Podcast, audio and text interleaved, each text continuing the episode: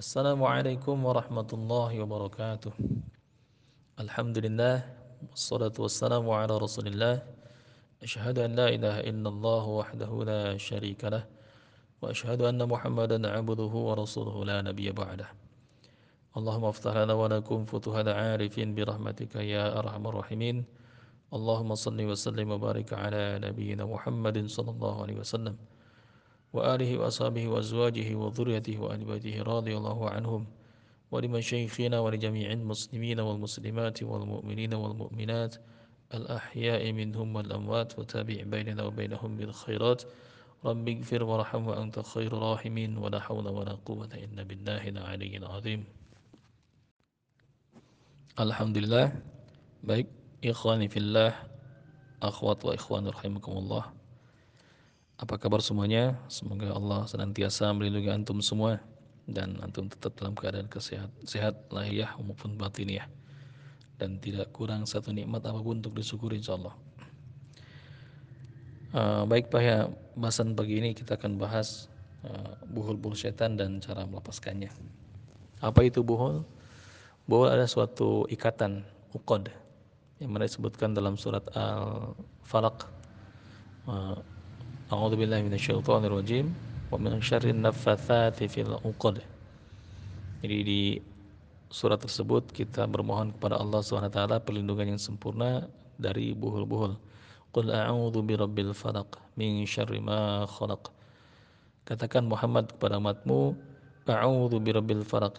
Aku berlindung kepada Tuhan yang menguasai falak bintang-bintang, urusan bintang falak min syarri ma khalaq dari apa pun yang dia ciptakan. Wa min syarri ghasiqin idza waqab wa min syarri naffatsati fil uqad wa min syarri naffatsati fil uqad dan dari tiupan wanita-wanita tukang sihir kepada uqad buhul-buhul. Buhul ini uh, ditafsirkan oleh para ulama ada dua jenis buhul. Yang pertama buhul zahir yang kedua buhul batin. Semuanya bersangkutan dengan uh, dimensi lainnya ya alam jin. Jadi tidak semua buhul bentuknya berbentuk misalkan ikatan rambut yang diikatkan pada pelepah kurma seperti yang dialami oleh baginda Nabi SAW ketika disihir oleh uh, seorang Yahudi Yaman bernama Labid bin Asom atau mungkin dengan gulungan rambut yang disimpan pada kain kafan kemudian dikuburkan di pemakaman atau di mana pun atau dengan eh, bagian-bagian tubuh eh, korban. Jadi tidak harus selalu seperti itu. Ada kalanya buhul-buhul ini berupa mantra-mantra atau eh, bacaan-bacaan yang ditiupkan. Dan ini lebih ke arah buhul jiwa atau buhul ruhani. Jadi untuk menuntaskannya bagaimana? Dua-duanya sama. Ada cara-cara tertentu untuk berlindung daripada sihir ataupun buhul. Kita harus pelajari agar uh, kita mampu memberikan bekal kepada pasien-pasien kita insya Allah.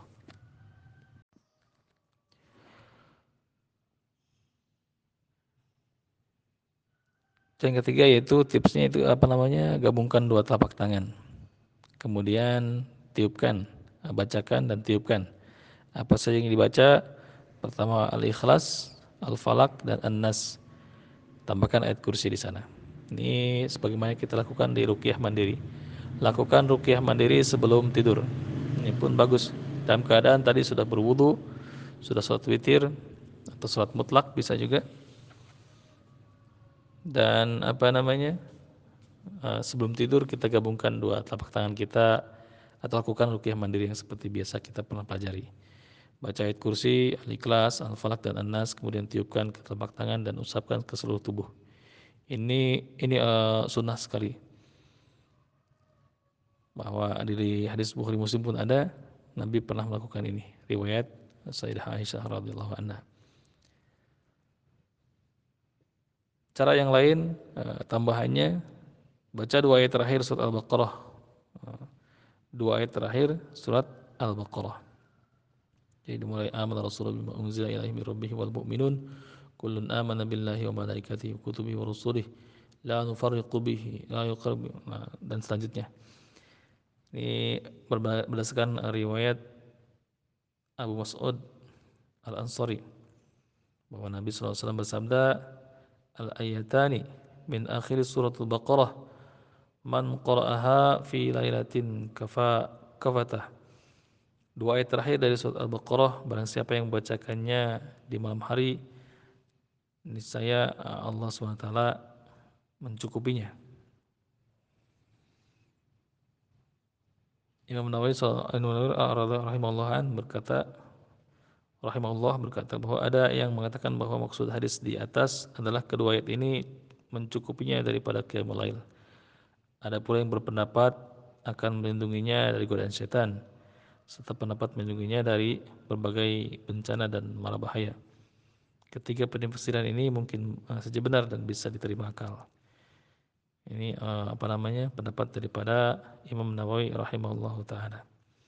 Nah, Ibnu Qayyim berkata yang benar bahwa kedua ayat ini melindunginya dari kejahatan apa saja yang menyakitinya.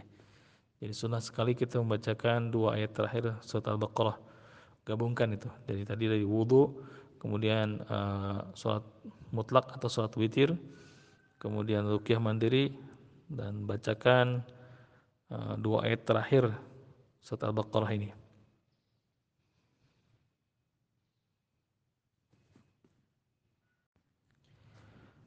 Dalam suatu riwayat hadis yang sahih, riwayat Abu Hurairah radhiyallahu an, ini antum bisa temukan di hadis Bukhari juga uh, Sahih Muslim bahwa Nabi SAW bersabda, "Yaqidu syaitanu ala qafiyati ahadikum idza huwa nama thalatha uqad." Jadi ketika salah seorang di antara kalian tidur, setan akan memasang atau mengikatkan, mengikatkan tiga buhul pada sudut kepalanya. Yadhibu ala ala makani ala qad. Alaika lalun tawilun farqud dan dia setan ini memukulkan pada setiap anggota badan yang ia ikat dengan buhul dan mengatakan alaika lalun tawilun alaika lailun tawilun farqud kamu mempunyai malam yang panjang dan tidurlah dengan pulas jadi ikatan pertama diikatkan tiga ikatan ini kan setan membisikkan malam masih panjang. Jadi kalau misalkan kita mau bangun malam nih sangat susah sekali. Kadang-kadang ah tenang masih panjang malam malam. Walaupun sebentar lagi ke arah subuh. Memang arah mereka adalah jangan sampai kita sholat subuh berjamaah untuk laki-laki dan bangun siang tentunya. Nah, dibisikkanlah hal ini. Fa'nis tayqadha in halat uqdah. Apabila dia bangun orang ini Lantas dia berzikir kepada Allah Subhanahu wa taala membaca doa bangun tidur yang kita uh, mafhum seperti alhamdulillahilladzi ahyana ba'da ba'da ma amatana wa ilaihi nusyur. Maka satu buhul ini lepas. Kemudian fa in tawadda'a in halat uqdah uqdah. Maka apabila melakukan salat uh, kemudian dia berwudu, uh, satu buhul lagi akan lepas. Fa in shalla in halat uqdah Kemudian setelah wudhu dia sholat, lepas lagi ikatan yang ketiga. Fa'asbaha nasyiyuton toyibun nafs. Maka hingga pagi orang ini akan apa namanya menjadi orang yang sangat giat, mempunyai jiwa yang baik atau stabil. Wa illa asbaha khabithan nafsi kasran. Dan apabila ini tidak dilakukan, eh, maka buhul itu masih terikat dan orangnya ini akan mendapati hari yang sangat apa namanya buruk dan dia jiwanya itu uh, pemalas lah istilahnya. Ya itu bisa bayangkan ketika uh, yang paling kita bisa tebak itu ketika bulan Ramadan misalkan. Ramadan sahur jam setengah empat, kemudian dia tidur dan dia bangun dalam keadaan lewat sholat subuh di siang hari ini bawaannya malas sekali. Atau seperti misalkan kita sahur di malam hari uh, di misalkan jam setengah empat atau berapa jam menjelang subuh. Dan kemudian berjamaah subuh kemudian tidur. Tidur bangun di jam 8 jam 9 itu jiwa itu uh, apa ya seperti tidak stabil. Jadi berat berat sekali menjalani hari dengan jiwa yang atau misalnya ruhani yang kurang stabil kurang baik. Ini pun sama ketika seorang yang melazimkan salat subuh uh, berjamaah atau bangun sebelum sholat subuh bahkan dua jam atau satu jam sebelum sholat subuh kemudian dia melaksanakan sholat malam. Uh, sebagaimana disebutkan hadis yang kita bacakan tadi bahwa setan ini mengikat ketiga ikatan. Ikatan pertama lepas dengan berzikir kepada Allah. Alhamdulillahilladzi ahyana ba'da ma amatana wa ilaihi nusyur. Atau mungkin punya riwayat yang lain ketika bangun tidur dibacakan uh, zikir-zikir yang lain pun sama. Dia terlepas satu ikatan. Kemudian ambil air wudhu ikatan kedua lepas. Dan kemudian sholat. Ikatan ketiga lepas. Bahkan di sebagian guru-guru ahli terapis kami bahwa menyarankan untuk pasien-pasien yang memang gangguannya ini sangat akut sebaiknya mandi di malam hari tersebut. Maksudnya di sepertiga malam tersebut. Berkahnya berbeda. Ini untuk membangunkan saraf-saraf yang memang tidak jalan atau ditahan oleh mereka yang dialir di apa ditahan di aliran aliran darah. Sehingga mereka terlepas buhul-buhulnya. Jadi mandi di sepertiga malam itu sangat baik untuk saraf. Dan ini uh, kita niatkan semata-mata beribadah kepada Allah SWT. Karena kita bisa bayangkan seseorang akan menemui seorang pejabat atau misalkan atasannya pasti pakaiannya atau menemui raja pasti dari persiapan di rumah pun sangat matang dari mulai mandi terus memakai pakaian yang bersih wangi-wangian terus berwudu, terus dijaga adabnya dan bacaan-bacaan pun agak diperhatikan atau yang diucapkan pun agak ditata. Nah, bagaimana halnya dengan Allah Subhanahu wa taala? Allah yang Maha mendengar, Maha melihat dan Maha mengabulkan doa-doa kita di sepertiga malam. Bahkan Dialah yang menunggu kita. Nah, dia menunggu kita, menunggu pertobatan daripada kita, menunggu uh, permohonan ampun dan permohonan pertolongan kepadanya semata di sepertiga malam. Maka persiapkan itu.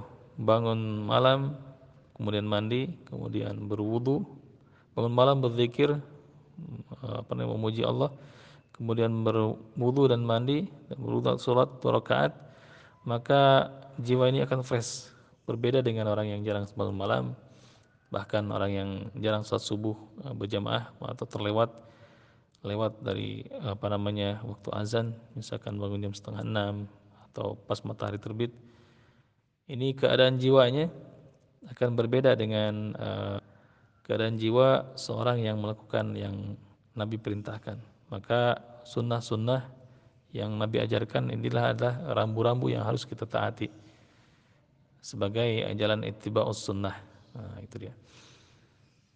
Maksud buhul di sini ini disebut dengan buhul jiwa ini terkecuali uh, seseorang yang tidur apa namanya dengan membacakan ayat kursi terlebih dahulu. Yang lebih spesifik lagi bahwa apa namanya pendapat daripada Al-Hafiz Ibnu Hajar Al-Asqalani bahwa barangkali apa namanya ini buhul-buhul ini apa namanya untuk terkecuali terkecuali orang yang membacakan ayat kursi sebelum tidur. Jadi uh, untuk orang-orang yang membacakan ayat kursi ini persiapan di awal. Kemudian digabungkan dengan uh, zikir, wudhu, lalu sholat dua rakaat setelah tidur. Jadi sebelum tidur kita bacakan ayat kursi dulu sebagai perlindungan agar setan tidak mengikatkan buah-buah ini. Karena dua-duanya mempunyai uh, derajat hadis yang sahih. Bacakan ayat kursi sebelum tidur, bacakan ayat kursi fi dubur salati waqtiha maktubah Eh, baca ayat kursi setelah uh, salat-salat fardu, kemudian baca ayat kursi di pagi dan petang, di dikir pagi di petang. Inilah sunnah-sunnah yang agung dari baginda Nabi SAW. Maka uh, adabnya kita berwudu dulu atau satu rakaat dulu sebelum tidur, kemudian bacakan ayat kursi dan tidur di pinggir kasur misalkan atau ranjang di sebelah kanan dan tidur di lambung kanan kemudian berzikir sampai tertidur. Jadi tidak memainkan handphone atau gadget sampai tertidur, tapi berzikir kepada Allah SWT sampai tertidur. Nah ini setan tidak akan mengikat dirinya sampai dia terbangun dan terbangun kemudian berzikir kepada Allah dan bersambung ke wudhu kemudian uh, sholat dua rakaat dan setan tidak akan mampu mengikatkan buhul dari awal dan kalaupun ada kalaupun ada Misalkan di rumah kita menyimpan benda pusaka atau misalkan di kamar kita ada banyak patung atau foto-foto atau gambar-gambar bernyawa atau lain sebagainya sebagai sarana pengundang jin. Ayat kursi ini mungkin jadi ibadah tapi ia tetap apa namanya uh, setan ada kalanya mampu untuk masuk uh, ke dalam mimpi dan mengikatkan buah-buahnya. Nah maka laksanakan sunnah ini. Ketika bangun tidur langsung uh, berzikir kepada Allah kemudian berwudu dan kemudian sholat dua rakaat. Dan buhul-buhulnya ini terlepas insya Allah. Ini pengaruhnya bahkan bisa mengalahkan jam alarm ya. Jadi seseorang pernah bertanya uh, Japri saat saya susah sekali bangun subuh. Jangankan sholat malam subuh saya susah bangunnya jangankan bangun malam bangun subuh pun sangat susah sangat berat sepertinya jadi lewat terus Nah, ada apa ini? Hmm. Ini kembali ke buhul batin atau buhul jiwa. Nah, kita harus persiapkan semuanya. Seseorang yang akan berangkat terbang misalkan taruhlah ke luar negeri di jam 2 malam misal atau dia dijemput jam 2 malam dan jangan sampai telat di bandara dia harus sampai jam 3 maka dia tidak akan tertidur pasti tidak akan tertidur pulas. Ingat terus dari jam 2 itu kapan lihat lagi jam jam 11 masih jam 11 masih tiga jaman lagi misalkan. Sampai jam 1 nah tidurnya itu tidak nyenyak. Karena menantikan uh, penjemputan itu. Dan karena ada hal penting yang harus dia lakukan di jam 3 yaitu berangkat di bandara di pesawat. Nah maka kita pun bisa uh, mengaplikasikan itu ke dalam kehidupan kita terutama di bangun malam. Susah sekali bangun malam persiapkan persiapkan. Dari mulai sebelum tidur ada badabnya dipakai sunahnya dipakai. Nah kalau misalkan wudhu bagaimana kan wudhu batal antara perempuan dan laki-laki bersentuhan? Saya kan punya suami atau saya punya istri. Kalau udah wudhu nah, beda. Wudhu ini bukan wudhu untuk sholat. Maka wudhu ini sepakat ahli hadis sepakat ahli fikih bahwa wudhu ini bukan wudhu untuk sholat tapi wudhu untuk ittiba'un sunnah. Mengikuti sunnah baginda Nabi bahwa berwudhu sebelum tidur ini baik. Terutama perlindungan bagi mereka yang suka uh, tidurnya mimpi buruk atau misalkan erep-erep, tindihan atau mengigau atau tidurnya ini memang dalam kegangguan seperti geraham dua gigi geraham beradu keket-keketnya gitu seperti itu ini disarankan untuk berwudu terlebih dahulu sebelum tidur atau yang sering kesurupan atau yang tidurnya ini tidak terkontrol kadang tidur tidur sampai tiga hari baru bangun nah ini sebaiknya kalau misalkan dia mulai terserang ngantuk wudhu terlebih dahulu sebagai benteng yang sangat kuat. Nah, selain nanti pengaruhnya dari kamar yang dia tempati untuk tidur agar dibersihkan terlebih dahulu. Nah itu dia. Maka banyak sekali eh, sunnah-sunnah atau perkara-perkara yang harus dilakukan agar kita terbebas atau terlindung daripada eh, buhul-buhul setan yang dia tiupkan. Yang pertama berwudu sebelum tidur. Nah, dalam hadis uh, Sahihain Bukhari Muslim disebutkan bahwa Nabi SAW bersabda kepada Bara bin Azib Idza ataita madja'aka fatawadda wudu'aka lis-shalah apabila kamu hendak mendatangi tempat tidur berwudulah fatawadda wudu'aka wudu'aka lis-shalah sebagaimana kamu berwudu untuk melakukan salat nah, ini wudhunya sama tapi niatnya berbeda. Yang pertama tadi niat uh, tidur.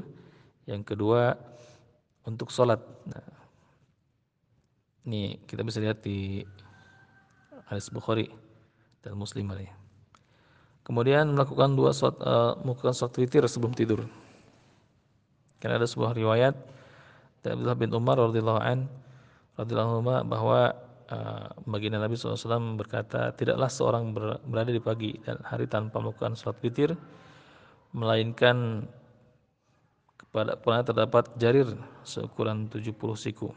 Nah, ini pendapat daripada Al-Hafiz Ibnu Hajar berkata bahwa hadis Ibnu Umar radhiyallahu anhu ini kan uh, dari Said bin Mansur dengan syarat yang baik. Namun jika ada Anda terbangun sebelum waktu subuh kalau melakukan sholat witir, sungguh hal ini merupakan kenikmatan yang besar. Jarir ini maksudnya tali yang digunakan untuk mengikat unta. Ya, agak dalam ya hadisnya, agak harus ditafsirkan lebih dalam.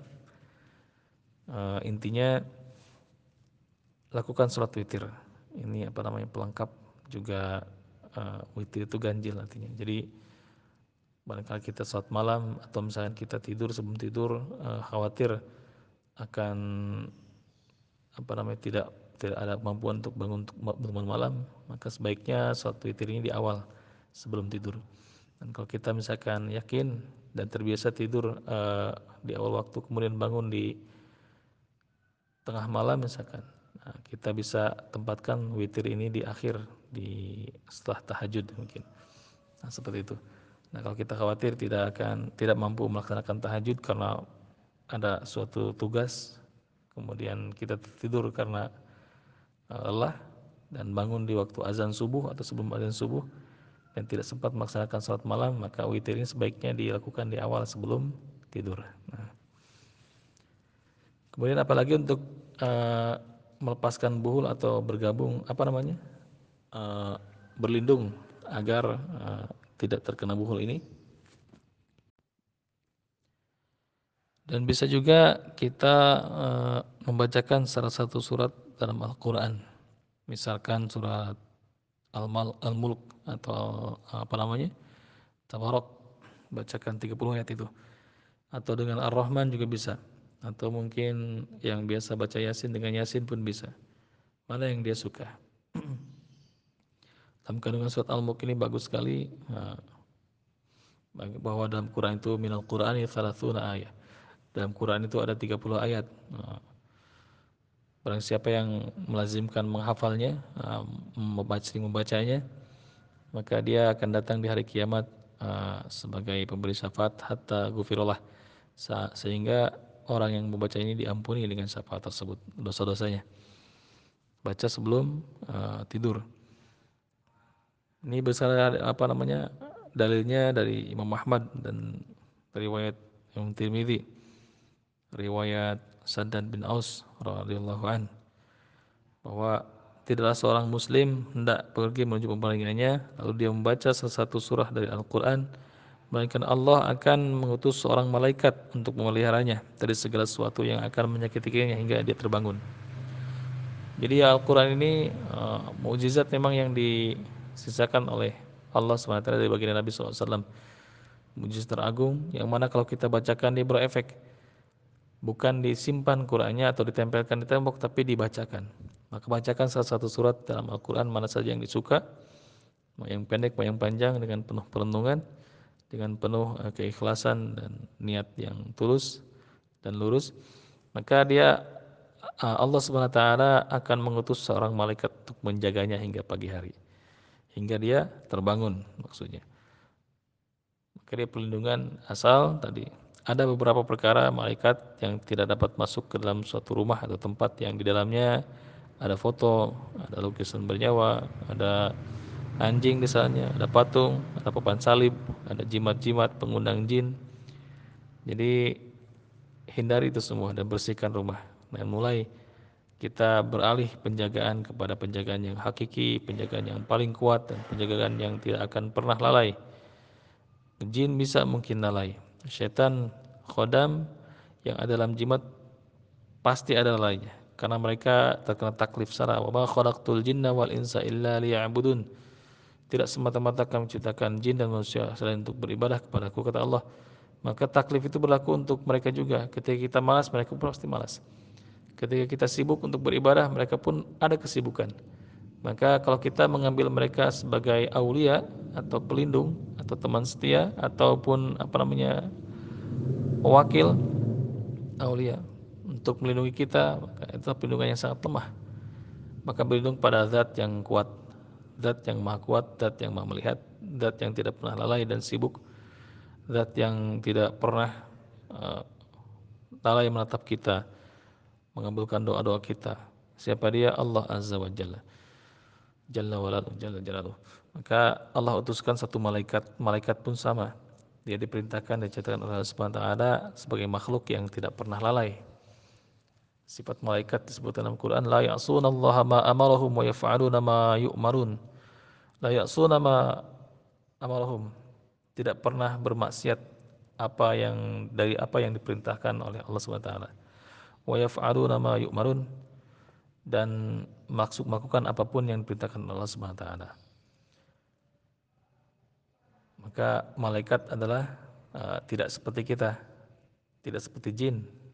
Dia apa namanya hamba-hamba Allah yang Allah ciptakan uh, untuk bukan apa namanya untuk jadi pewakil di sana. Allah utuskan malaikat agar melindungi kita sebelum tidur kita dan tidur kita. Karena tidur ini separuh ada yang menyebutkan bahwa ruh pun keluar tapi ruh hayat.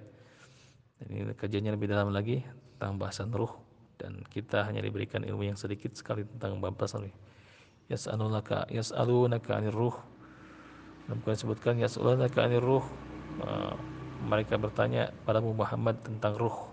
Kul wa ma utidukum illa qalila wa ma uti wa ma atika qalila uh, mohon maaf tidaklah apa namanya kami berikan ilmu tentang ruh ini kecuali sangat sedikit sekali.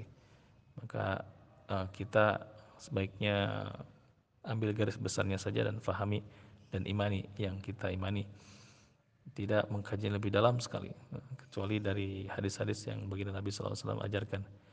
Kita hindarkan bahasan-bahasan ruh dari orang-orang yang memang mengaku dirinya bermakrifat kepada Allah.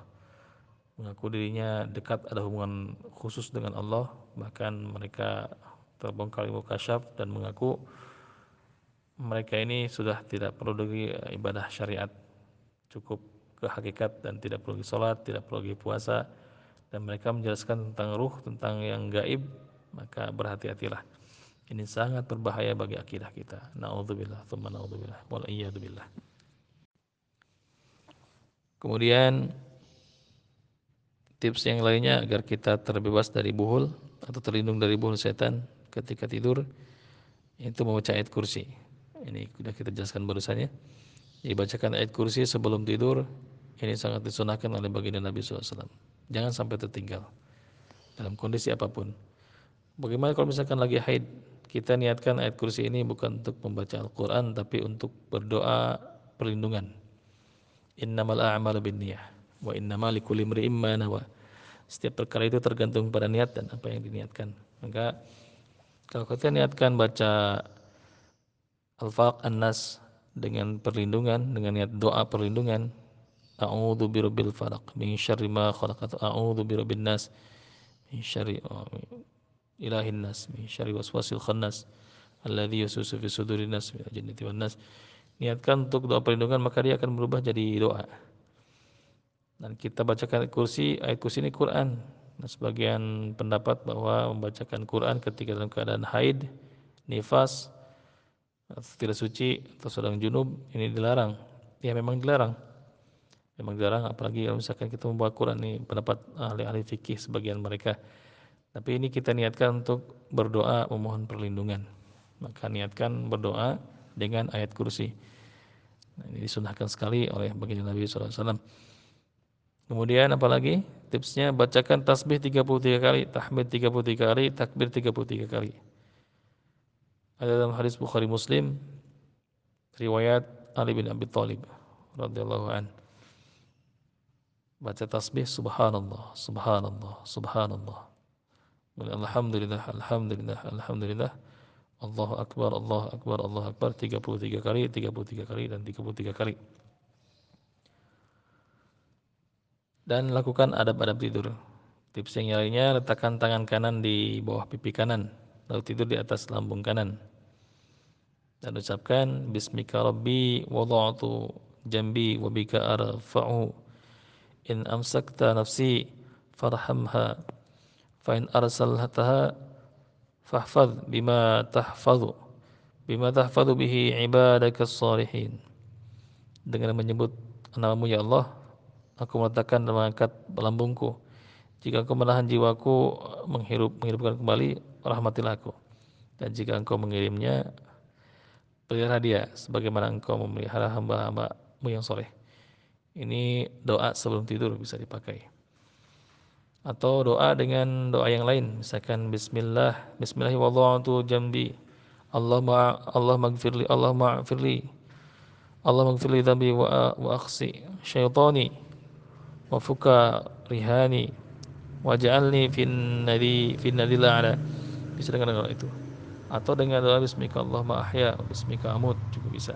Nah, baca doa sebelum tidur juga berzikir pada Allah hingga tertidur dari Jabir bin Abdullah radhiyallahu an berkata Nabi SAW ah, bahwa apabila seorang menghampiri tempat tidurnya malaikat dan setan berlomba-lomba mendatanginya. Malaikat berkata, padanya tutuplah harimu dengan kebaikan. Sementara setan juga berkata kepadanya tutuplah harimu dengan kejahatan. Jika dia berzikir kepada Allah hingga dia tertidur malaikat akan mengusir setan dan dia akan berjaga memeliharanya.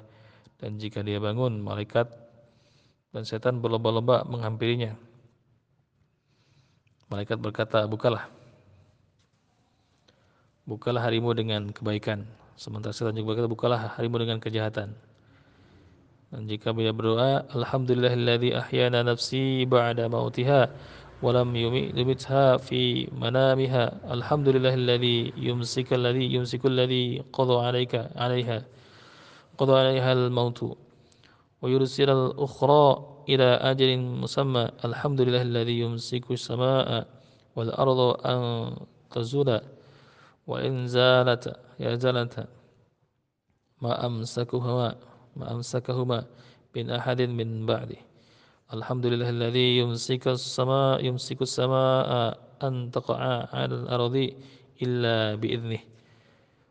Segala puji bagi Allah yang telah menghidupkan jiwaku kembali setelah mati dan, di, dan tidak mematikannya ketika jiwaku tidur. Segala puji bagi Allah yang memegangi tidak mematikan, yang memegangi tidak mematikan nyawa orang yang sudah ditentukan untuk mati dan mengirimkan nyawa yang lain hingga waktu yang ditentukan. Segala puji bagi Allah yang memegang langit dan bumi hingga dia tidak sirna dan kalau keduanya sirna tidak ada yang dapat memegangi kembali. Segala puji bagi Allah yang memegang langit hingga yang memegang langit hingga tidak jatuh menimpa bumi dengan izinnya.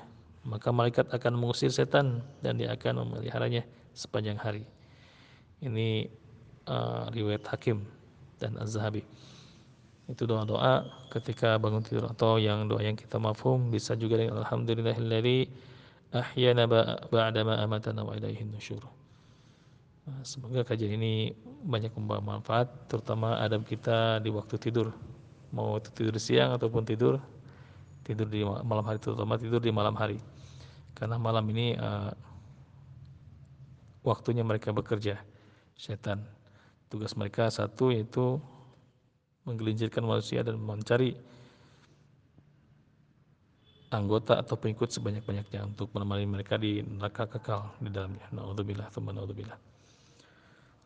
Semoga Allah Subhanahu wa taala melindungi kita semua dan semoga Allah Subhanahu wa taala memudahkan hari-hari antum dan awali pagi dengan adab-adab yang sunnah. Dan insya Allah uh, kita akan dapatkan keberkahan daripada Allah Subhanahu wa taala. Barakallahu fikum. Allahumma inni na'udzubika min ilmi la yanfa' wa na'udzubika min qalbi la yakhsha. Subhanallahumma bihamdika asyhadu an la ilaha illa anta astaghfiruka wa atubu ilaik. Wassalamu alaikum warahmatullahi wabarakatuh.